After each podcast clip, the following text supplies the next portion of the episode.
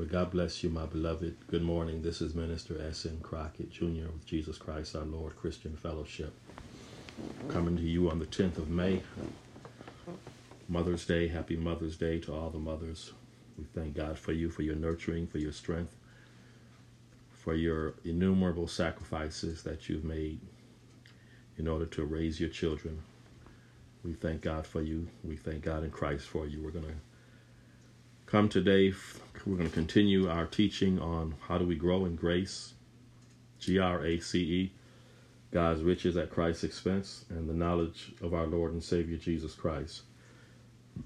After having studied First John, how do we grow in grace and the knowledge of our Lord and Savior Jesus Christ?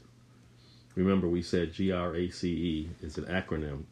We're using it as an acronym God's riches at Christ's expense. God's riches at Christ's expense. How do we grow in grace and the knowledge of our Lord and Savior Jesus Christ after having studied First John? So we're going to pick up where we left off on Thursday. We're going to pick up. Remember, uh, some of the things some of the things you're going to hear me say, uh, I'm, I'm going to sound like I'm repeating myself. And the reason I'm going to sound like that is because I am. And the reason I'm repeating myself in some cases is some of the things that John said in his first epistle, which is what we're we're using as our springboard. He he repeats himself. One of the main things that he has to repeat, he has to keep talking about the false teachers who Satan was using to infiltrate the, the Christian church. Anytime God does something, Satan comes behind to counterfeit what God has done. This is this is a this is a pattern throughout the uh, history of uh, God's people. Anytime God does something, Satan comes behind what God has done and and to to destroy it one of the best ways to destroy something is to produce a close imitation and so god uh, gives us the gospel of his son jesus satan comes behind the, the preaching of the gospel the true gospel the gospel that honors god that honors christ satan comes behind with a cheap cheapened version, what some people, what the Bible calls another gospel. The Bible even uses the term another Jesus.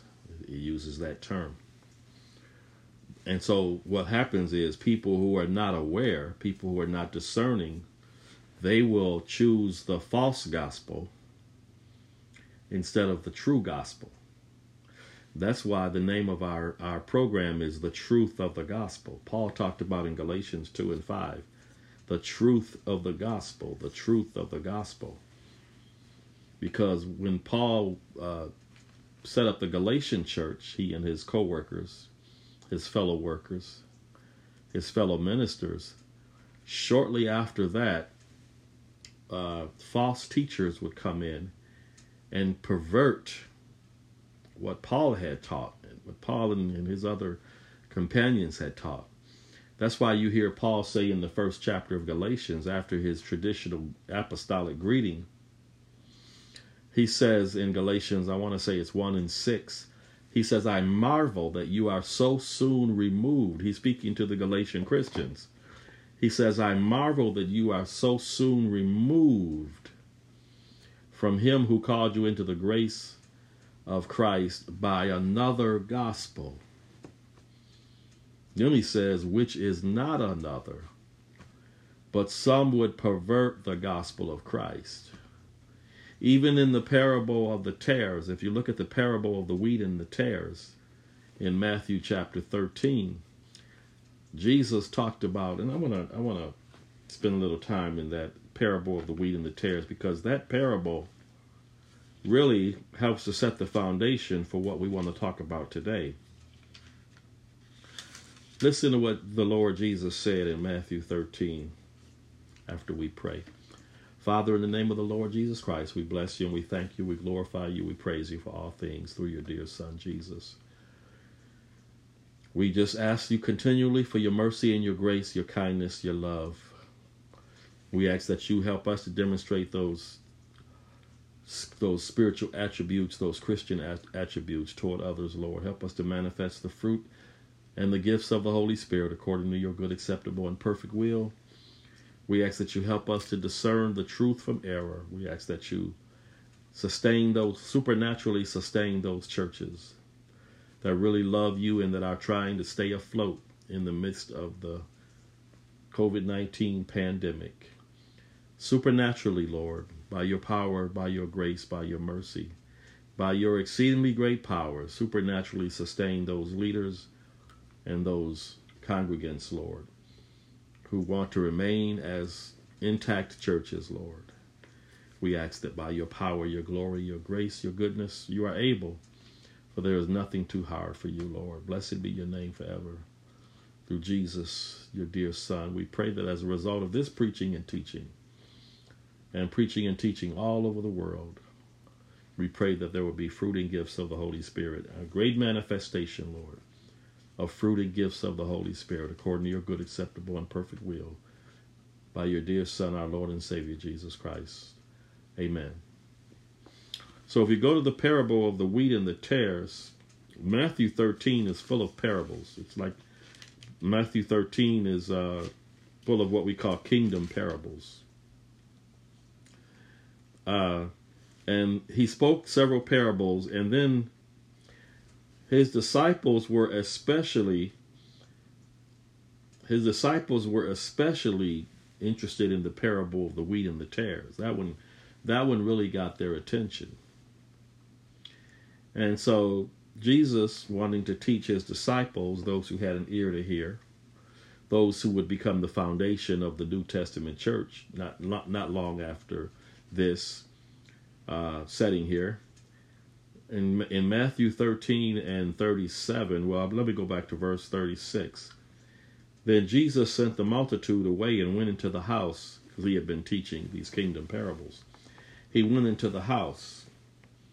His disciples came unto him, saying, Declare unto us the parable of the tares of the field. Now, he had spoken several parables.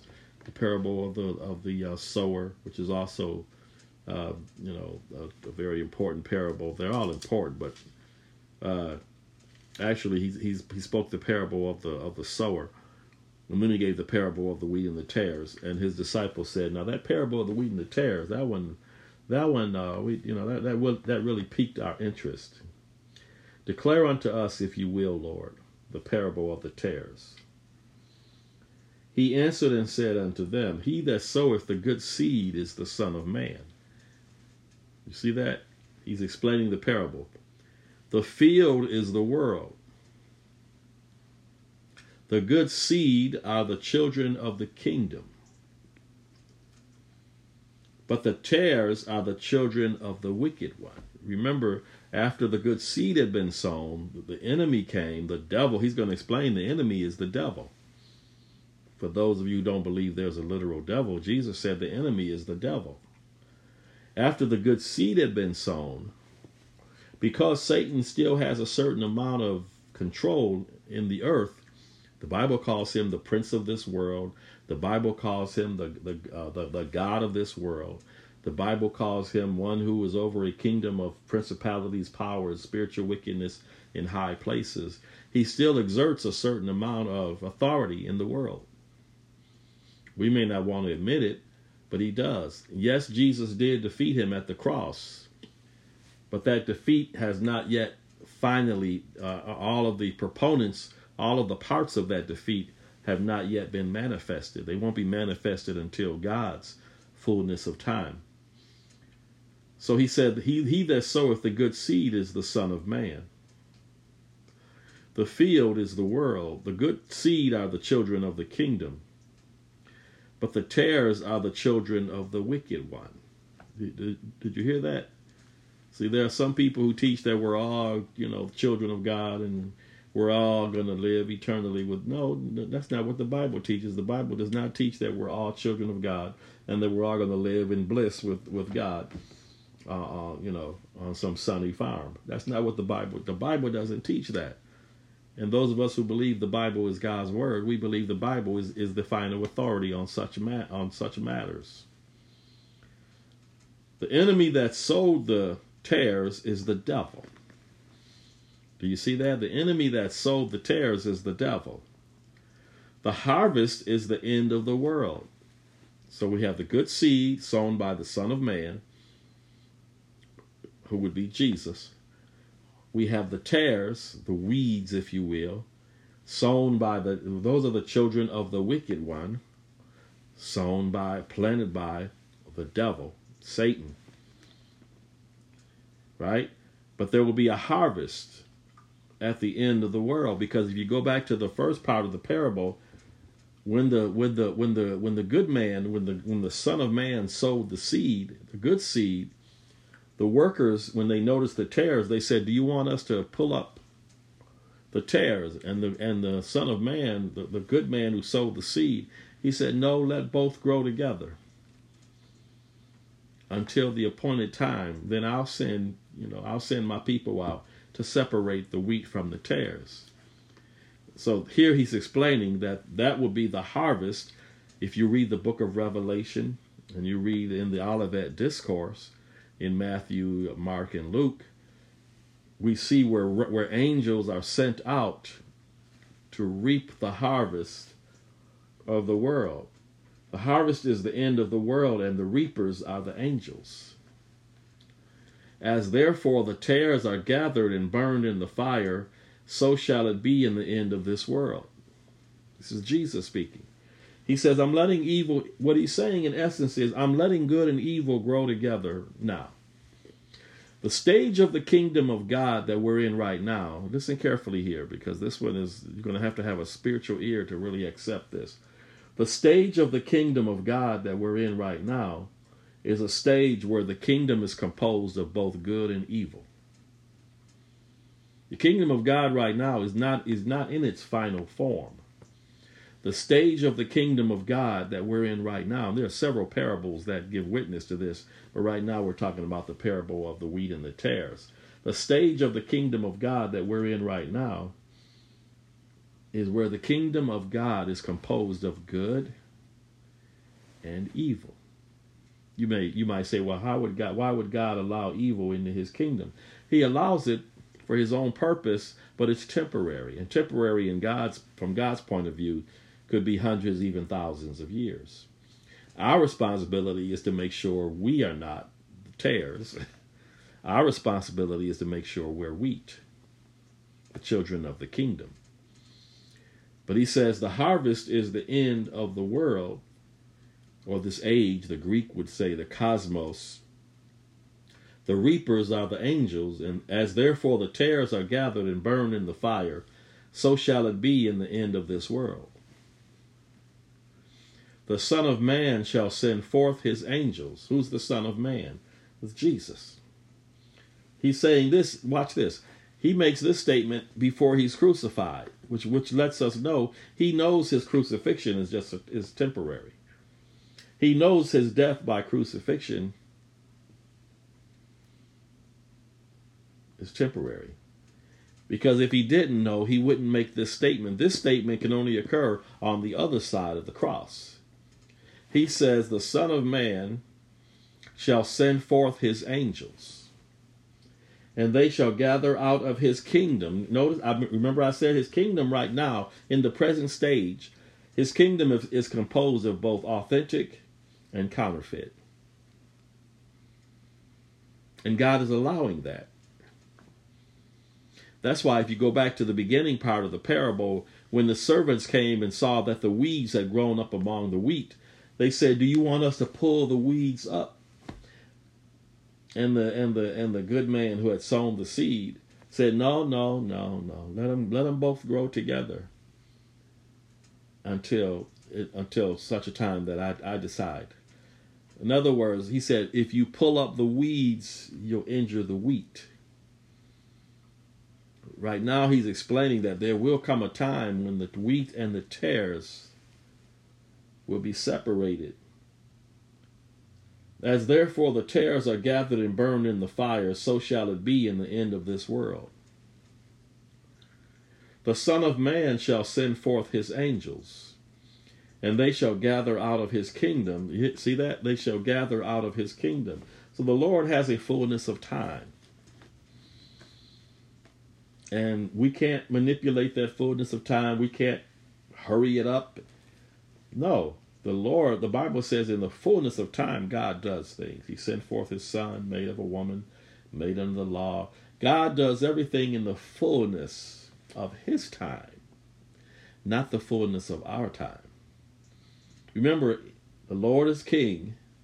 We are subjects in his kingdom. The, subjects don't tell the king what to do. The subjects don't say, hey, king, you know, you need to hurry this up. No, not in this kingdom. The Son of Man shall send forth his angels, and they shall gather out of his kingdom all things that offend, and them which do iniquity. Remember, there's going to come a day when the Lord is going to say, Depart from me, ye workers of iniquity. I never knew you. See, right now, the workers of iniquity are part of God's kingdom. Read the read the parable of the wheat and the tares. Right now, the workers of iniquity are a part of God's kingdom. And, and and the Lord says there, there's going to come a day when I'm going to send my angels forth, and they're going to they're going to the only this separation can only come by divine decree if we try to make that separation, if we try to, you know, uh, destroy false churches, you know, burn them down and stuff like that, we, we, we, we don't have the authority to do that. We can't do that. You can't. You may believe a certain branch of Christianity is, is evil and heretical and, and uh, doesn't represent the teachings of Jesus and his apostles, and you may want to set a fire to every one of those particular houses of worship or, or, or shun those people. You can't do that. We don't have the authority to do that. That that would be where the servant said, "Do you want us to go and pull up the wheat? I mean, pull up the tares?" And and the and the and the and the master of the house, having the wisdom, said, "No, no, no, no. You'll do more damage than good." See that? we have to trust in the Lord's wisdom. We know that there are certain parts of Christianity. We know that there are those who profess Christianity who are not really Christians. We know this. Those of us who study God's word, those of us who are true to the gospel, those of us who have an ear to hear what the Spirit is saying to the churches. But we also know that we don't have the authority really to do anything about it except live a godly life, preach a true gospel, the truth of the gospel, if you will. But we don't have the authority to uh, initiate, you know, to try to tear down and burn down. That would be uh, antithetical to the teachings of Jesus, especially as it concerns this parable here. The Son of Man shall send forth his angels, and they shall gather out of his kingdom. His angels, his kingdom. That's that's important. His angels. He said his angels they shall gather out of his kingdom all things that offend, and them which do iniquity. He says he shall do this, and shall cast them into a furnace of fire. There shall be wailing and gnashing of teeth. Then shall the righteous shine forth as the sun in the kingdom of their Father. He who has an ear, he who has ears to hear, let him hear.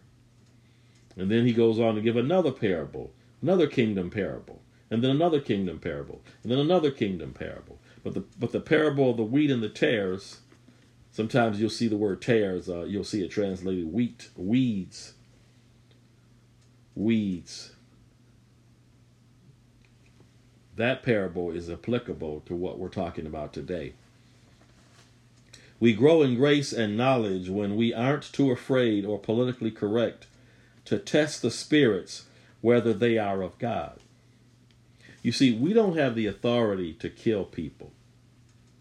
We don't have the authority or the, the go ahead from the Lord Jesus Christ to uh, do certain things to people.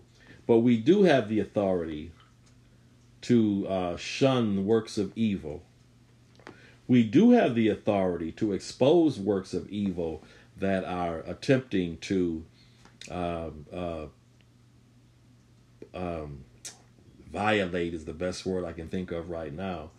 Uh, contaminate, I guess, is a better word.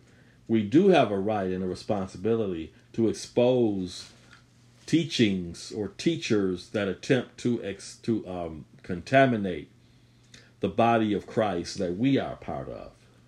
We do have that right and authority. John says right here, test the spirits. He said that in John 4 and 1. 1 John 4 and 1. He says, test the spirits whether they are of God. You, now you have to understand that statement in the context of his time and what he was teaching. There were false teachers who had infiltrated the Christian church, churches that John was uh, responsible for, and they were teaching, among other things, that God did not become flesh in the person of his Son, Jesus Christ, our Lord. They were teaching that because all matter is evil, which is not, but be, they were teaching that all matter is evil, and because according to them all matter is evil, God could not have become matter in the person of the incarnation of his son Jesus. So these false teachers were teaching against John 1 and 14. Uh, the Word was made flesh and dwelt among us, and we beheld his glory, the glory as of the only begotten of the Father, full of grace and truth. They were teaching against 1 Timothy 3 and 16, where Paul said to his spiritual son Timothy, he said, Great is the mystery of godliness. You hear that? It's a mystery. It was a mystery that wasn't revealed until God's appointed time. Great is the mystery of godliness. Let me I'm going to it right now. 1 Timothy 3:16. Without controversy, great is the mystery of godliness. God was manifest in the flesh. So Paul said the same thing there that John said in John 1 and 14. That's why I keep telling you if you're going to study God's word, especially if you're going to teach God's word, you have to have concurring scripture. You can't just have one scripture to uh, to make your point, because there's a spiritual rule in the Bible. It says, "Out of the mouth of two or three witnesses, every truth is established." So if you're going to teach, and I always use the silly example, if you're going to teach that Jesus wore purple bell bottoms on the day before he was crucified, and you don't have any scriptures to back that up, don't teach it. Don't believe it because you have no foundation, you have no scriptural justification for saying that. And if you only have one passage, you may want to, you know, rethink that thesis because one passage and that passage you may not understand it the way you should. You need as many scriptures as you can. Your baseline is two or three. It's like in law enforcement. If they want to identify somebody by fingerprints, they normally use anywhere between 8 and 12 markings to say, yeah, that's his fingerprint or that's her fingerprint. 8 might be the baseline, the lowest they'll go. The, be- the more, the better. So the more scriptures, the more scriptures you have to justify your particular point, teaching, the better. So here, John 1 and 14 is, is, is, uh, is is borne witness to by what Paul says in First Timothy. They're both speaking, they're both writing, they're both uh, under the inspiration of the Holy Spirit. Great is the mystery of godliness. God was manifest in the flesh. How? Through his dear Son, Jesus Christ our Lord. He was justified in the Spirit. He was seen of angels, preached unto the Gentiles believed on in the world, and then what? Received up into glory. So what does what does Paul say to Timothy? And John says, anybody who doesn't believe this, John says those individuals are uh, heretics. They're false teachers. God became flesh. The Spirit bore witness, right? Justified in the Spirit. The Holy Spirit bore witness. So did angels. He was preached unto the Gentiles. He was believed on in the world. Then, after he rose from the dead, 40 days after he rose from the dead, he was received up into glory. He ascended to the right hand of the Father. So, Paul, in essence, gives the ministry of Jesus from incarnation to ascension. John says, and, and he says, John says, Beloved, anybody who does not believe this is false. The Greek word for false is where we get the word pseudo. Like a pseudonym is a false name. It's a name a writer might use. The writer's the writer's name might be Samuel Clemens, but he might he might use the name Mark Twain. So the Greek word for like false prophet would be pseudo prophet, a false prophet.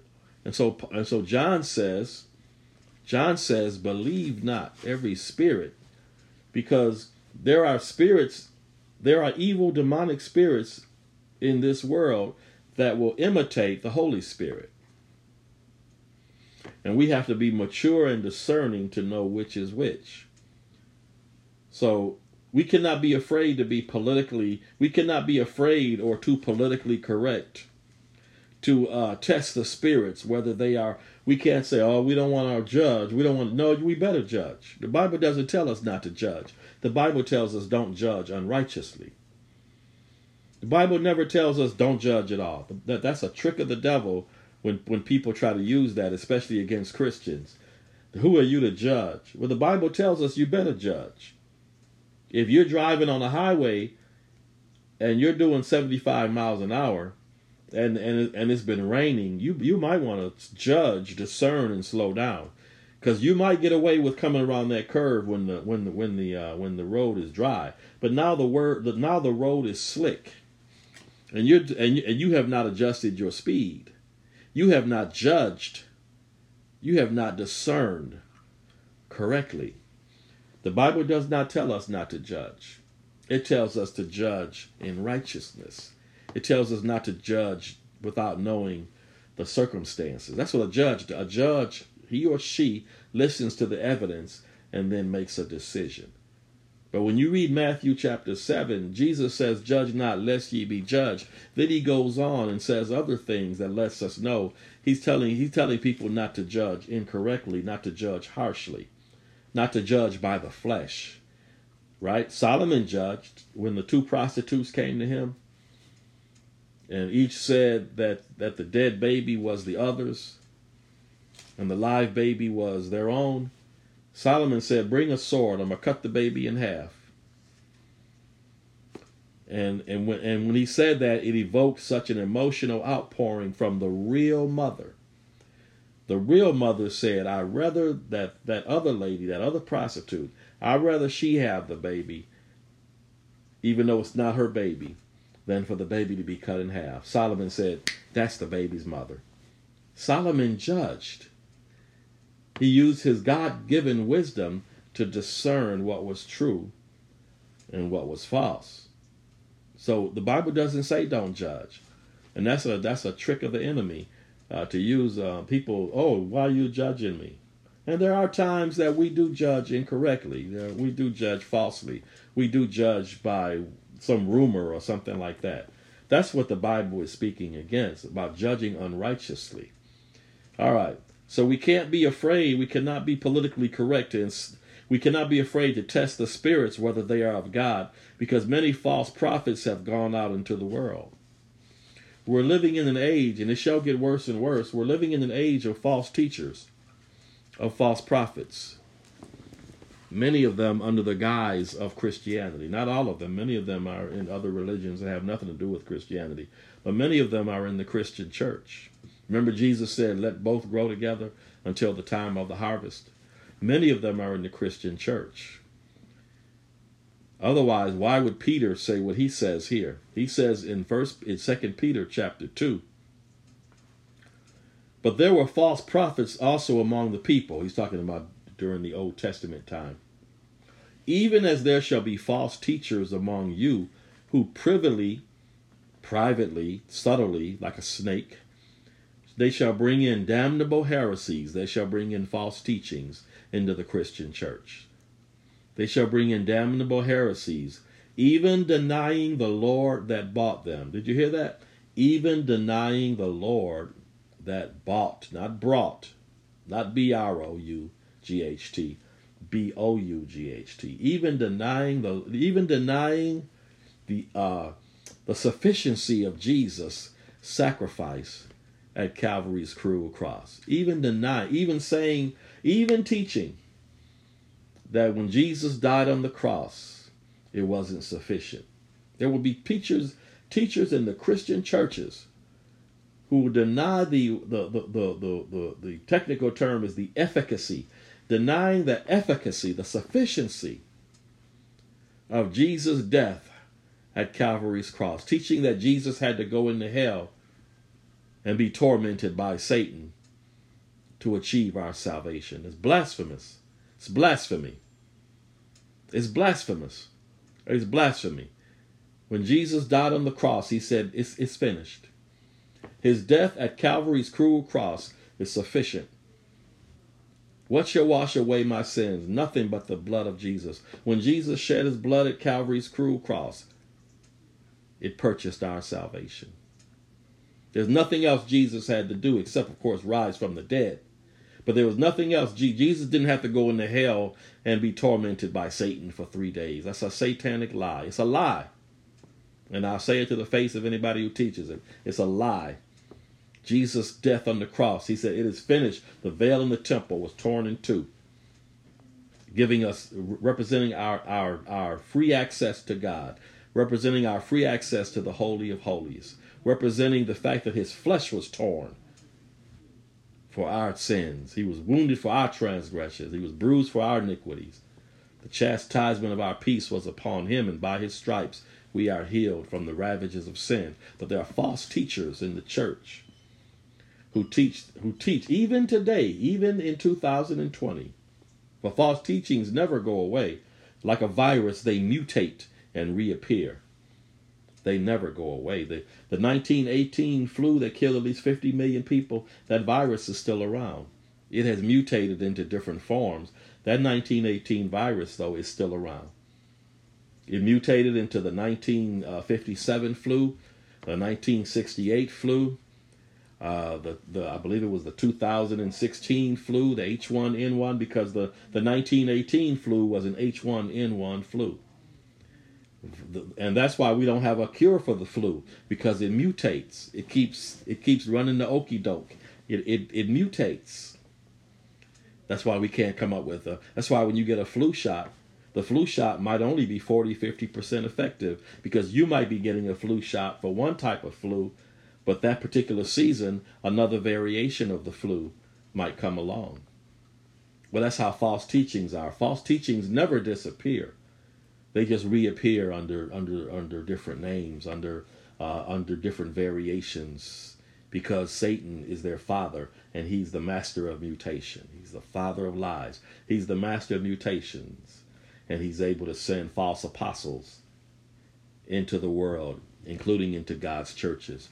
Peter said, there will there'll be false teachers among you who privily, privily shall bring in damnable heresies, even denying the Lord that bought them, and they shall bring upon themselves these these false teachers swift destruction. The problem is before they bring upon themselves swift destruction, Peter says in the next verse, and many shall follow their pernicious ways. Now, why would many follow their pernicious ways?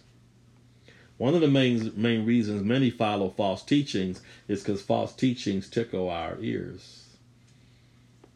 They scratch our itching ears for something new, for something palatable to our flesh. Instead of uh, instead of following Jesus, instead of following the uh, teachings of the apostles and the prophets, Instead of taking up the cross daily and following our Lord and Savior Jesus Christ, many want to follow these pernicious ways, these damnable heresies, these false teachings, which promise us plenty. They're like clouds without water. Clouds promise to refresh you, but they're clouds without water. They, they promise much, they give nothing.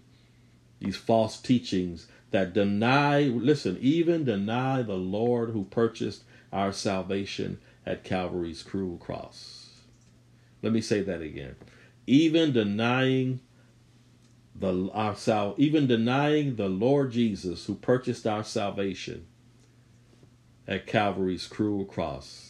To teach that Jesus' death on the cross is not sufficient, that he had to go into hell and be tormented by Satan, beat, flogged by Satan, for three days. That's a damnable, it's a satanic, it's a heretical teaching. It's wrong. It's it's it's it's of the bottom it's of the bottom floor of hell. It's the bottom uh, floor of the lake that burns with fire and brimstone. Jesus died on the cross, and his death on the cross is sufficient to give us everything that pertains to life and godliness, sufficient for our salvation. If Jesus did anything after he died, he went into, if he did anything after he died before he rose from the dead, if he did anything, he went into paradise. And if there were two sections of paradise, one for the wicked and one for the righteous, the Old Testament righteous saints, if he did anything, or Hades, I should say, not paradise, Hades. If he did anything after between his crucifixion and his resurrection, he went into Hades. And and and it's possible there were two sections of Hades, one for the wicked, where the rich man was, and one for uh, the righteous, where Lazarus was, and the Old Testament saints. And he released the righteous from Hades. And that might be the bearing, uh, that might be where we get the scripture that says, He led captivity captive and gave gifts unto men. So if he did anything between his crucifixion and his resurrection, and there is evidence that he did, he went. Some people say he went and preached a revival down in hell. Okay, if you want to use that terminology he he went into Hades, into the part where the Old Testament saints, including Lazarus, who had been treated so badly by the rich man, which is described in Luke, and he he he set them free, and now they are in paradise, awaiting their resurrection. He did not go into hell and be tormented by Satan. Uh, anybody teaching that is is is is wrong capital W R O N G, wrong.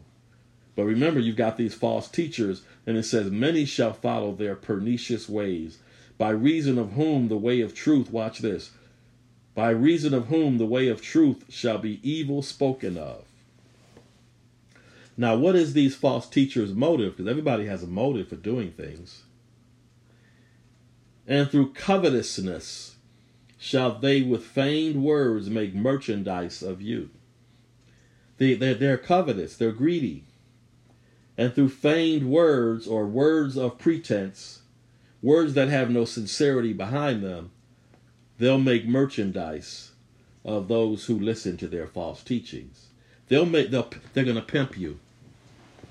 They're spiritually pimping you. Whose judgment now of a long time lingereth not in their damnation slumbereth not. And then Peter goes on to talk about if God spared not the angels who sinned, he's not going to spare these false teaching, false teachings. Then we have a passage from both First Timothy, we have several passages I should say, from First Timothy and from Second Timothy. I'll read the passage from First Timothy first. The one from First Timothy is in First Timothy chapter uh, 4. Same Paul, same apostle, same Holy Spirit. He says, Now the Spirit speaketh expressly that in the latter times some shall depart from the faith. They shall give heed to seducing spirits and doctrines or teachings of devils. Let me say, let me read that to you again. Now the Spirit speaketh expressly. The Holy Spirit is is being specific. This is the Paul says this is the Holy Spirit. This is not my opinion. This is not the opinion of the other apostles. This is not the opinion of an ecclesiastical board we got together like we did in Acts 15. This is the Holy Spirit, God Almighty.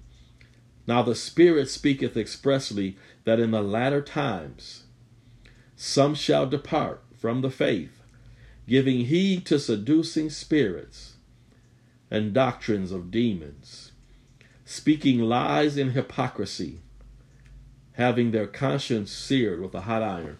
If a person's conscience is seared with a hot iron, you, you can't tell them anything because their conscience is seared with a hot iron. I use the example if you tie me down and put an iron, hot iron on my hand, I'm going to scream in pain at first. But after you ro- after you've uh, after you've uh, rolled and rubbed that iron on my hand for a few minutes, the nerve endings are going to be killed. I'm not going to feel the pain any, anymore. Well, the person whose conscience has been seared with a hot, hot iron, their conscience is dead.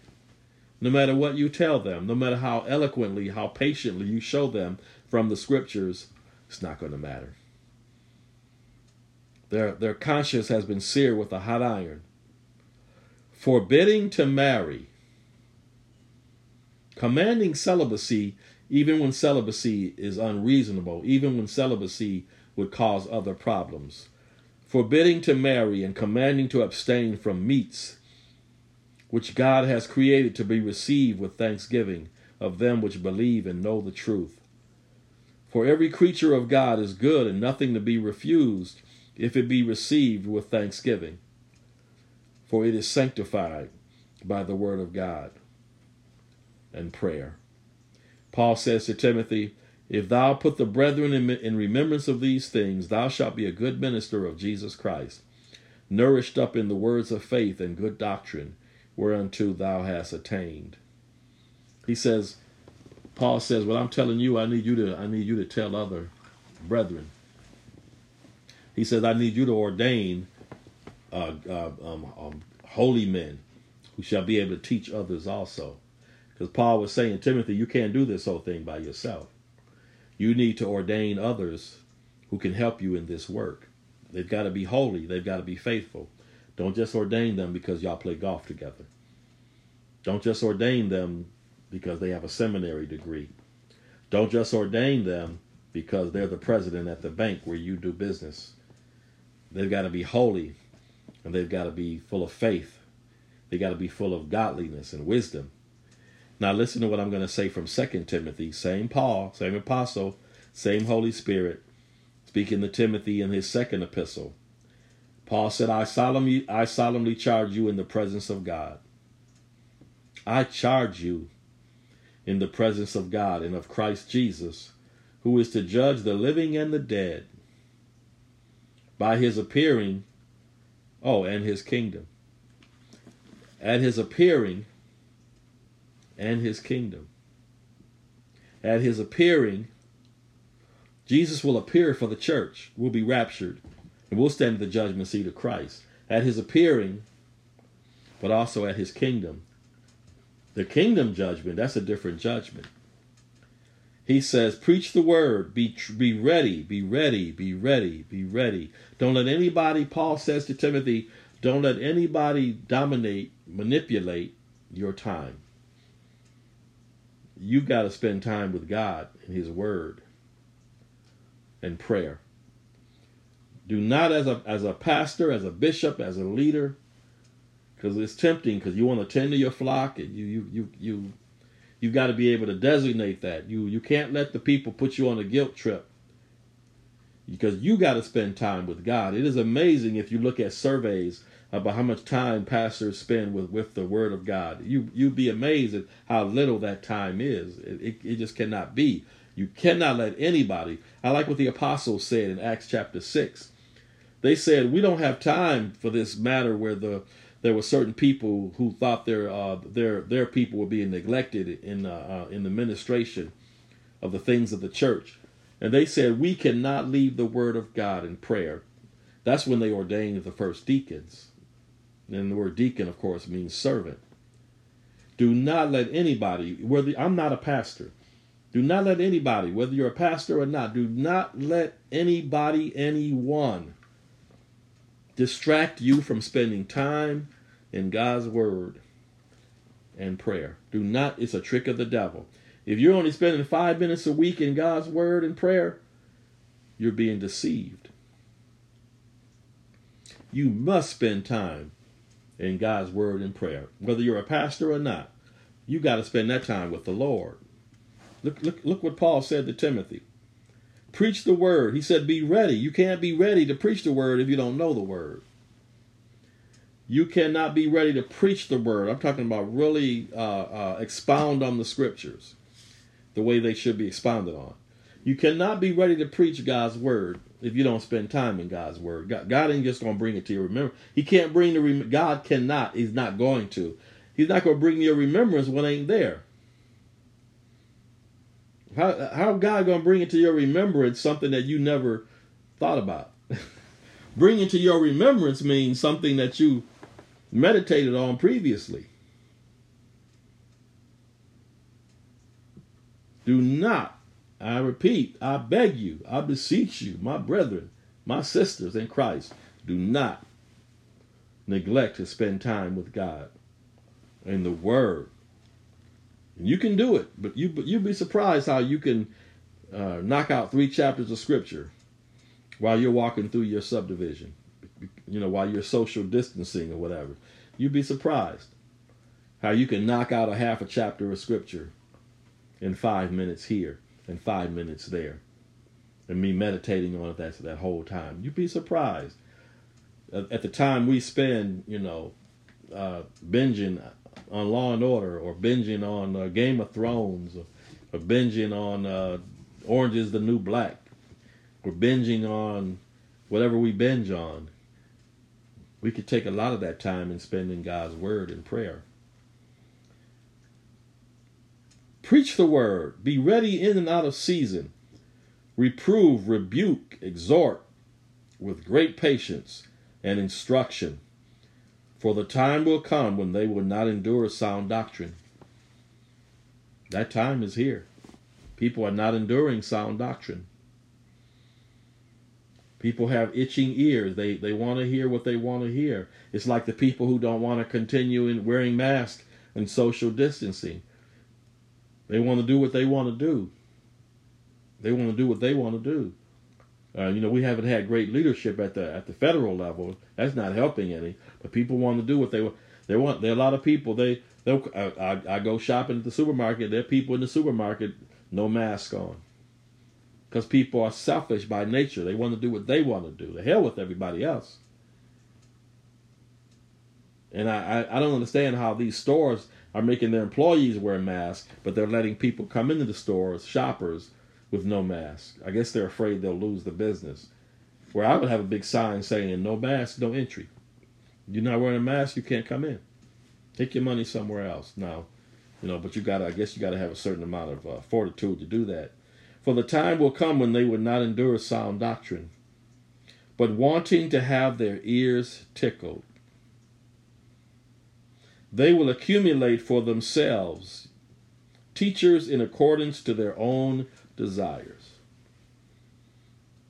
They will accumulate for themselves teachings who will satisfy their own desires.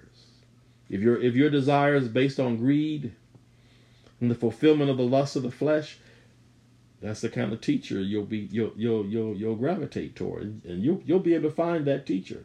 It won't take long. But wanting to have their ears tickled, they will accumulate for themselves teachers in accordance to their own desires. Listen to this. And they will turn away their ears from the truth, and they will turn aside to myths. The King James says fables. But you be sober in all things, endure hardship, do the work of an evangelist, fulfill your ministry. He says, but Timothy, now don't you take any part of that. Don't don't you be involved in all that foolishness. He says, endure hardness. You're you're a minister of the gospel. You you got to endure hardness as a good soldier of the cross. Do the work of an, of an evangelist. Fulfill your ministry. All right. Any spirit of teaching that denies who Jesus is, including his incarnation, is not of God. Nobody who denies who Jesus is is speaking by the Spirit of God. Paul says nobody speaking by the Spirit of God is going to throw Jesus under the bus. He said that in 1 Corinthians chapter 12. And nobody can say that Jesus is Lord except it be by the inspiration of the Holy Spirit. Jesus himself said, When the Holy Spirit is come, he will glorify me. The Holy Spirit glorifies Jesus. So anybody who's teaching and preaching and, and, and doesn't glorify Jesus Christ is not speaking under the unction, the inspiration, the leading of the Holy Spirit. If I'm sitting here glorifying myself and justifying myself, exalting myself, I am grieved. I have grieved the Holy Spirit. I'm not in in, in union. I'm not in uh, on one accord with the Holy Spirit. But if I'm glorifying Jesus Christ, who He is, what He has done, what He's doing, what He shall do, then I am in one accord with what the Holy Spirit says about Jesus. Jesus said, He shall glorify me. We must realize that though the actual Antichrist has not yet appeared, the Antichrist has not yet appeared. The spirit of Antichrist is already here. John said that almost 2,000 years ago. The spirit of Antichrist is here. Anti meaning against or instead of. Anti meaning A N T I, against, like an like an anti-aircraft missile would be a missile that is against that aircraft and is trying to shoot it down. The spirit of Antichrist is already here in false teachings, in those who would deny what the Bible says about Jesus. That's the spirit of Antichrist. The key to discerning whether a prophet or body of teaching is false is what does he or she believe about our Lord Jesus Christ? That's the only question you really have to ask. If you're confronted by people who come to your door or whatever, if you're confronted by anybody, all you got to ask is, what do y'all believe about Jesus? You ain't got to go into a whole around the world to do dissertation. What do y'all believe about Jesus? That that right there, that that that fulfills. I, I guarantee you, 100% of the time, that will let you know if those people are God honoring, Christ honoring people. Oh well, uh, uh, uh remember, uh, I, I go back to this a lot, but I need to go back to it right now. When Jesus confronted his disciples in in Matthew chapter sixteen, Jesus said to them, um, "Come here, boys. I want to speak to y'all for a second he said to them, uh, whom, whom do men say that I, the Son of Man, am? What's the word on the street, if I could put it in my own language? What's the word on the street about me? And they said, Oh, some say you're John the Baptist. Remember, John the Baptist had been beheaded by Herod. So there was uh, a, a thought, a belief among some that, that John the Baptist had come back from the dead. Some say you're Elijah. Remember, Elijah had gone to heaven in a, in a chariot of fire. He hadn't died. He's one of two people in the Bible who never died. Enoch was the other one in Genesis, and Elijah. Those are the only two individuals in the Bible who never met physical death, but went to heaven. Elijah went in a chariot of fire, and Enoch said the Bible says he walked with God for 365 years, and God took him. A, a type of the rapture of the church. He walked with God and God took him, snatched him up. Oh, some say you're Jeremiah, because Jeremiah was carried off after his prophetic ministry. Jeremiah was carried off to, into Egypt and never heard from again. So there's there's a belief uh, that he he was possibly buried in Egypt. So some say you're Jeremiah, or you're one of the other prophets. Then Jesus turned the attention away from the word on the street, the word at the barbershop, the word at the sports bar, the word at the beauty parlor, right? Whom do you say that I am? Now he's speaking to the church. I heard what the word on the street is that I'm this prophet of that prophet, that prophet of this prophet, this holy man or that holy man. What do you say? What does the church say about Jesus? Hallelujah to the Lamb of God. See the the word on the street uh, that'll be all kind of different stuff. Some of it good, some of it not so good. Some of it blasphemous. Some of it will honor him, but but not honor him to the pinnacle, highest pinnacle of glory, which is what he deserves. because he's our only Savior, because he loved us so much that he died at the cross for our sins, and God bodily raised him from the dead. So he deserves honor just as we honor the Father. He, Jesus said it himself in John 5 and 23 that we should honor him just as we honor the Father. He who does not honor the Son does not honor the Father who sent him. I always give the analogy if I send my children to you and you disrespect them, slap them around, beat them, kill them, you dishonored me, their Father. You can't dishonor my children and then smile in my face as though you're honoring me. It's not going to happen. Jesus said, after they told him what the word on the street was, he says in verse 15 of Matthew 16, Well, whom do you say that I am? See, he, he used the other one about what do what what are they saying? Jesus really used that as the setup, right? That's his setup argument. What do y'all say? Now he's speaking. Now he's speaking to the individuals where it counted the most. What does the church say? See, it's one thing for the people down at the strip club. You know, I don't. We don't expect the people at the strip club to to to, to honor the Lord Jesus Christ as much as the church. Oh, whom do you say that I am? See, the church cannot say the same thing as the world. The world can say, oh, he's a righteous man. Oh, he's a good man. Oh, he was like Muhammad, you know, a good teacher, a moral teacher. Oh, he's like the Dalai Lama, a moral teacher. Oh, he's like the Buddha, you know, the Hare Krishna. Oh, he's a, you know, he was a he was a holy man. He might have been born of a virgin, you know, but probably not, because that story comes from old mythology, Phoenician, Babylonian, Philip. So the world is going to have a lot of different things to say. But the church cannot say, oh, well, you know, we, whatever. The church has to be bedrock in what it believes about Jesus. Whom do you say that I am? And Peter answered and said, You are the Christ, the Son of the living God. That statement right there. Hallelujah to the Lamb of God who takes away the sin of the world. That statement right there is the gospel. You, oh, you're the Christ. See, Peter didn't equivocate. He didn't waver.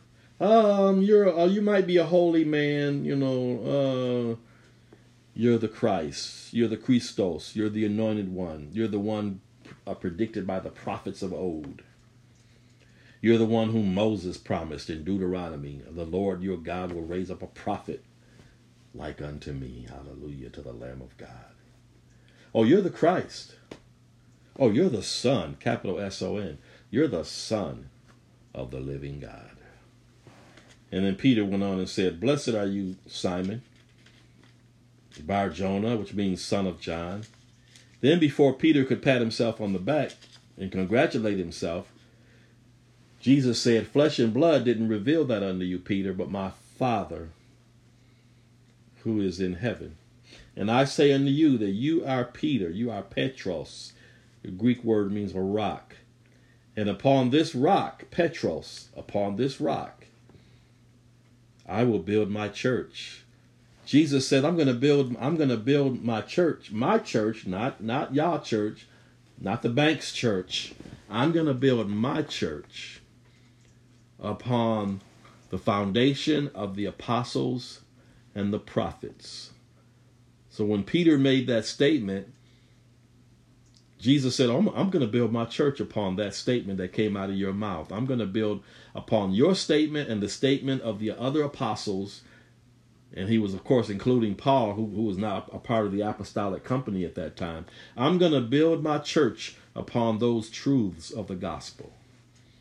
And then he says, I will build up my church upon the, that rock and the gates of hell. He's saying the kingdom of Satan himself, because gates represent a kingdom. The gates of hell, death itself, because Satan's main playing card. If I don't know how to play poker, but if you play poker, you've got certain cards that that that are, that are more valuable than others. I know about Tunk and blackjack, but I don't. I never learned how to play poker. But Satan's main card that he uses is death. That's why the Bible says when we are raised from the dead, we're going to finally be able to say.